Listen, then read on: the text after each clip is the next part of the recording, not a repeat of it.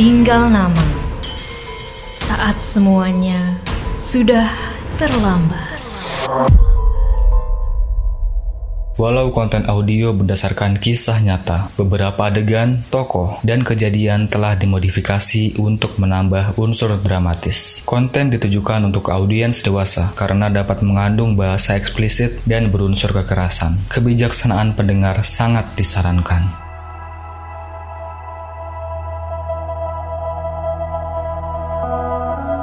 Selamat datang di podcast Tinggal Nama, podcast original series persembahan Media Podcast Network by KG Media. Sebelum mendengarkan, jangan lupa untuk klik follow podcast Tinggal Nama dan beri rating terbaikmu. Jangan lupa juga untuk follow media sosial dan TikTok kami di @media by KG Media agar kamu tidak ketinggalan informasi podcast di jaringan media lainnya. Siapkan dirimu untuk mendengarkan cerita seru yang menegangkan.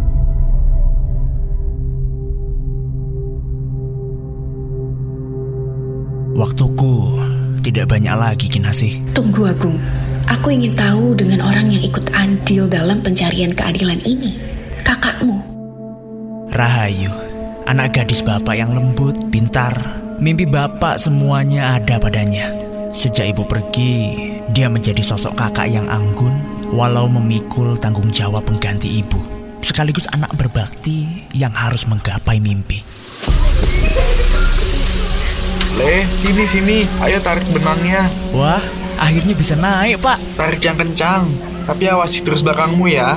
Wih, nje, Pak.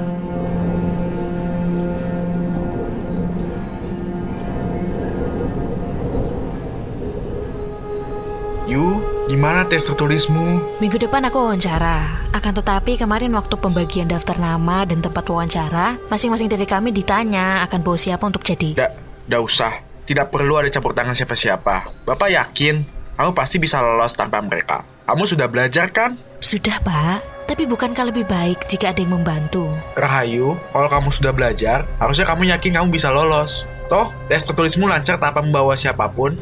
Yu, lihat layangan itu. Benangnya harus ditarik agar terbang tinggi. Tapi yang menarik pun harus selalu berhati-hati dengan mengawasi belakangnya agar tidak terjatuh saat menarik mundur. Begitu juga denganmu, Yu.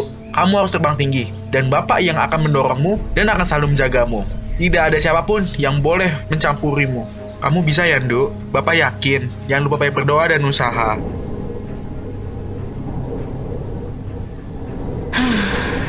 Bapak lupa dengan angin. Layangan juga butuh angin untuk terbang. Kalau Bapak hanya bisa jadi orang yang memainkan layangan tanpa memikirkan hadirnya angin, layangan tidak akan bisa terbang tinggi. Aku juga butuh kasih sayangmu, Pak. Layaknya Agung, yang ditemani dan diajari membuat dan bermain layang-layang. Sementara aku diharuskan mengurus rumah. Tiap sudut ruang ku bersihkan, baju-baju ku rapikan.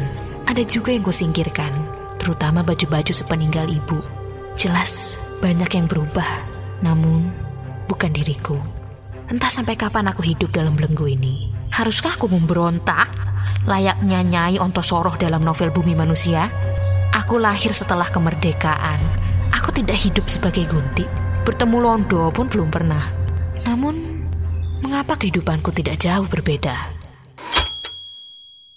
Rahayu, coba tolong kamu selesaikan laporan minggu ini. Jika sudah selesai, buat beberapa lembar kopiannya. Baik, Bu. Oh iya, nanti kamu siapkan juga keperluan rapat besok. Tapi itu bukan tugas saya, Bu. Tolong ya, Nduk. Saya sedang banyak urusan. Proyek ini bergantung pada rapat besok. Ah, baik, Bu. Bukan tidak terpikir untuk meminta sedikit waktu rehat. Akan tetapi, setelah ibu tiada, istirahat selalu menjadi sesuatu yang menakutkan bagiku. Tidak peduli di rumah atau di tempat kerja, aku harus selalu bekerja. Terdengar jahat, tetapi keberadaanku dalam keluarga seperti dosa yang pelan-pelan ingin dihapuskan. Bapak seakan-akan memproyeksikan diriku sebagai pengganti ibu. Ada benarnya perkataan Boto. Sebagai anak perempuan, kamu harus rajin, bisa mengurus rumah juga keluarga. Akan tetapi, bukan berarti kamu tidak berpendidikan. Kamu harus bisa memanfaatkan pendidikan itu dalam dunia kerja. Ingat, Rahayu, tidak semua perempuan mendapatkan keberuntungan seperti dirimu. Rahayu, kamu tinggal di desa Banjarsari kan? Iya bu, saya tinggal di sana. Kamu kenal Pak Broto dan Kades di sana? Iya bu, kebetulan Pak Broto dan Pak Kades teman baik bapak saya. Tolong kamu bertemu mereka dan selesaikan urusan administrasi ini ya. Dan karena kerja Mbak Rahayu bagus, juga kenal betul dengan Pak Kades dan lingkungan setempat, saya mengutus Mbak Rahayu sebagai kepala dalam proyek ini. Sanggupkah? Saya hanya bisa berkata terima kasih sudah memberikan kesempatan dan percaya pada saya. Akan tetapi Kami di kantor tahu kalau Mbak Rahayu ini tuh bahasane? Hmm, Mbak Rahayu berbicara dengan kerja keras, bukan sekedar ucap saja. Kalau proyek ini berhasil, kamu bisa dipindahkan ke kantor pusat yuk. Ada rumah dan mobil dinas yang sudah menunggu di sana. Dipikirkan baik-baik ya yuk. Saya butuh hasilnya bulan depan. siapa yang menyangka bahwa nama Broto yang kerap keluar dari mulut bapak akan menggadaikan tanah milik warga desa. Dia juga bersekongkol dengan Pak Kades. Tentu tidaklah mengejutkan. Pak Kades juga ialah seorang yang mudah memberi tanda tangan dan cap. Sejujurnya desa ini terlampau murung dan tiada niatan untuk berkembang. Apalagi adikku, Agung, yang merasa dunia tidak lebih besar dari desa Banjasari. Setiap saat ada saja kesempatan adikku untuk membangga-banggakan ladang tembakau milik bapak. Meskipun yang dia lakukan hanyalah bermain layangan tanpa pernah tahu rasa hisapan tembakaunya. Loh, ada apa mampir ke balai desa? Membawa rupa-rupa berkas juga? Bila aku sebut nama Pak Broto, aku yakin bapak tahu maksud kedatanganku. Ah, mengapa tidak bilang dari kemarin-kemarin bila mau mengurus administrasi itu? Apakah Pak Broto bisa datang kemari? Tentu-tentu, Mbak Rahayu tunggu saja di ruangan saya agar tidak kepanasan. Mbak Rahayu lebih suka apa? Es jeruk ataukah air kelapa? Biar nanti saya sediakan. Lebih baik Pak Kades segera membawa Pak Broto kemari agar segala urusan selesai. Bukankah itu yang Pak Kades inginkan juga? Oh, sebentar ya Mbak Rahayu.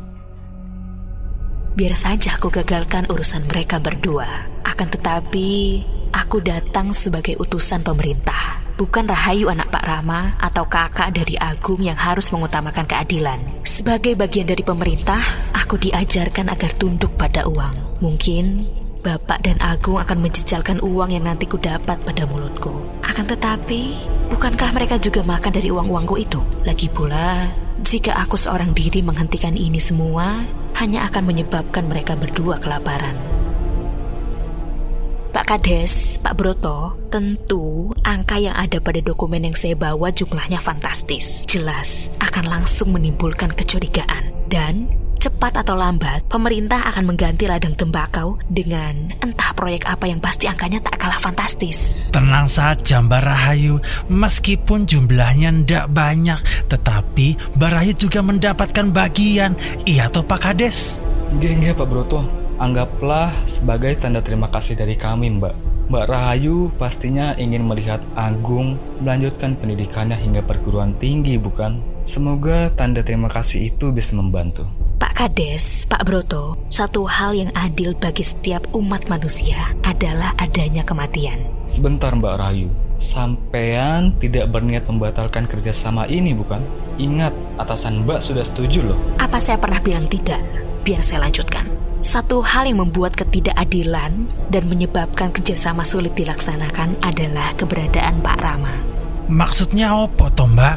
Kami ini sudah tua. Pak Rama harus tiada. Karena Pak Rama ialah salah satu sosok pemimpin di kalangan petani tembakau. Bukan tidak mungkin rencana kita gagal karenanya. Pak Rama. Pak Rama yang dimaksud Mbak Rahayu ini Pak Rama ayahanda dari Mbak Rahayu dan Agung atau bukan? Tepat sekali Pak Kades. Mengapa Mbak? Tidak adakah jalan lain? Tidak ada. Dan saya datang sebagai Rahayu bagian dari pemerintah, bukan bagian keluarga Pak Rama. Oh Rama, bapakku. Akhirnya kau akan bertemu kematian. Kematian yang selalu menjadi teman manusia. Kiranya kematian adalah wujud keadilanmu itu, Bapak.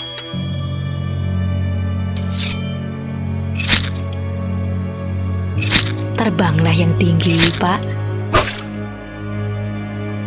Yang bersalah akan mati layaknya yang tidak bersalah. Yang tidur dengan tenang pun tidak mampu melawan layaknya yang tidur di tempat sampah. Kematian adalah penyeimbang kehidupan tanpa harus menyalahkan takdir atau kemarahan Tuhan.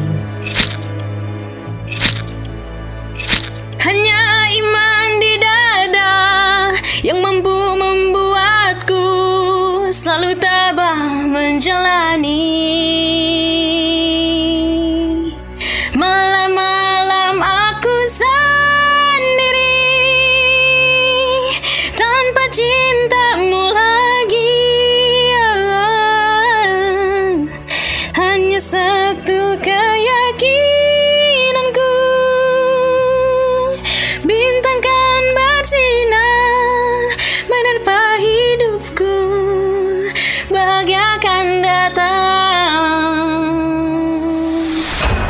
Jangan lewatkan episode Tinggal Nama selanjutnya. Saat semuanya sudah terlambat, yang tersisa hanyalah tinggal nama. Tinggal